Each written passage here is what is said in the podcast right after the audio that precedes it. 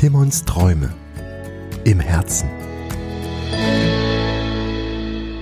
Es ist Abend und ein langer Tag ist vorüber. Also, eigentlich ist er jeder Tag gleich lang, aber manch einer fühlt sich an, als hätte er mehr Stunden, weil man vielleicht früher aufgestanden ist, besonders viele Dinge erledigt hat oder später ins Bett gegangen ist.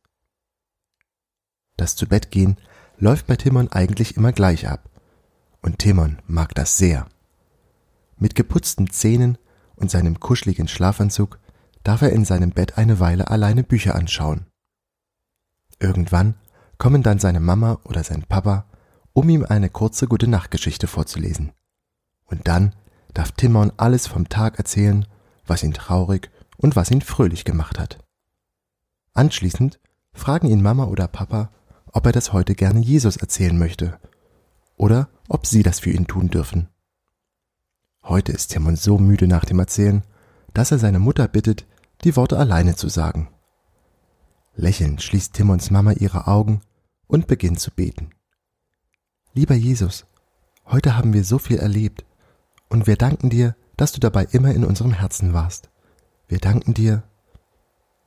Und während sie weiterspricht, ist Timon plötzlich abgelenkt von einem Satz, den seine Eltern schon so oft gesagt haben, aber den er erst heute seltsam findet.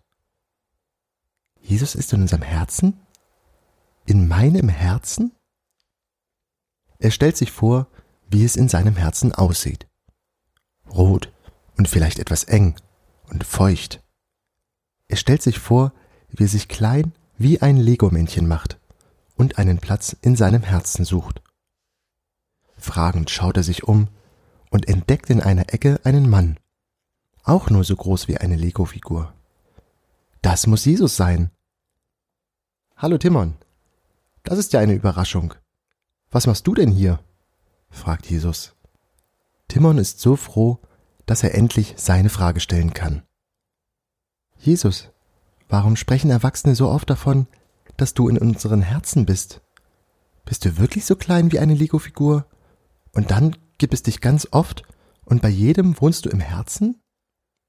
Jesus muss lachen. Du stellst genau die richtigen Fragen, Timon.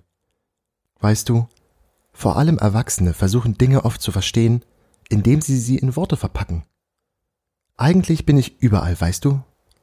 In den Menschen, in den Häusern, in der Natur. Aber nicht so, dass man mich sehen kann. In etwa wie der Wind, den man nicht sehen kann, aber der dennoch da ist.